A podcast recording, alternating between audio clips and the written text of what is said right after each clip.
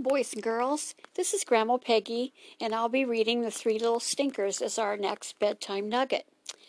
There once lived in the land of Pooh three little stinkers whose names were Art, Bart, and Martin. They were called Loud, Louder, and Loudest at their school in Poodunky, the smallest school in the land. One day, after recess, the brothers decided to have a stinker contest. Art, who was loud, wanted to win, but Bart, who was louder, thought he could possibly win.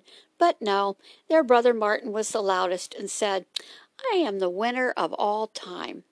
While they were deciding who was the best at what they did, along comes Windy Weather, who was a new student, and said, I will win because you will be blown away when I turn on my turbine, and all your contests will be blown south. Windy Weather was such a show off, she had to go to the new school because she had no friends. She tried to start her turbine, but the clutch was stuck, and therefore she couldn't send the wind to the south. The brothers knew that they would all three lose the contest that day if Windy Weather had her way. She tried all of recess, but nothing worked. So instead of the three little stinkers having a contest, they decided to befriend the little show off, since she had no friends, not even one. The teacher came out and told them to get in a single line and start back into the school, because recess was over and it was time to get busy in the classroom. Of course, they mistook the teacher's instructions, so Art, Bart, and Martin tried to outdo the little show off and have the contest inside the building hallway back to class.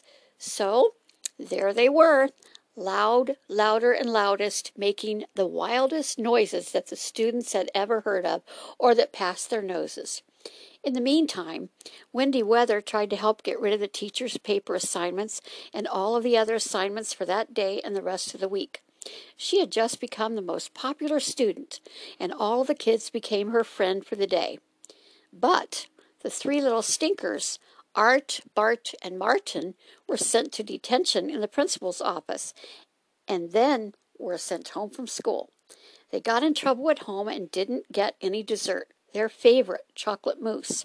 They decided never to try their contests at school or anywhere because it just wasn't worth missing out on their favorite dessert, chocolate mousse. They had to go to bed early since they had no homework that day or for the rest of the week. It was because of their bad choices. The next day, they were instructed by their parents to apologize to the teacher, the students, and Windy Weather. They apologized to everyone but Windy Weather because it was a sunny day and she moved on. The moral of the story is if you go to class and try to disrupt it by causing a commotion, you will pay the consequences.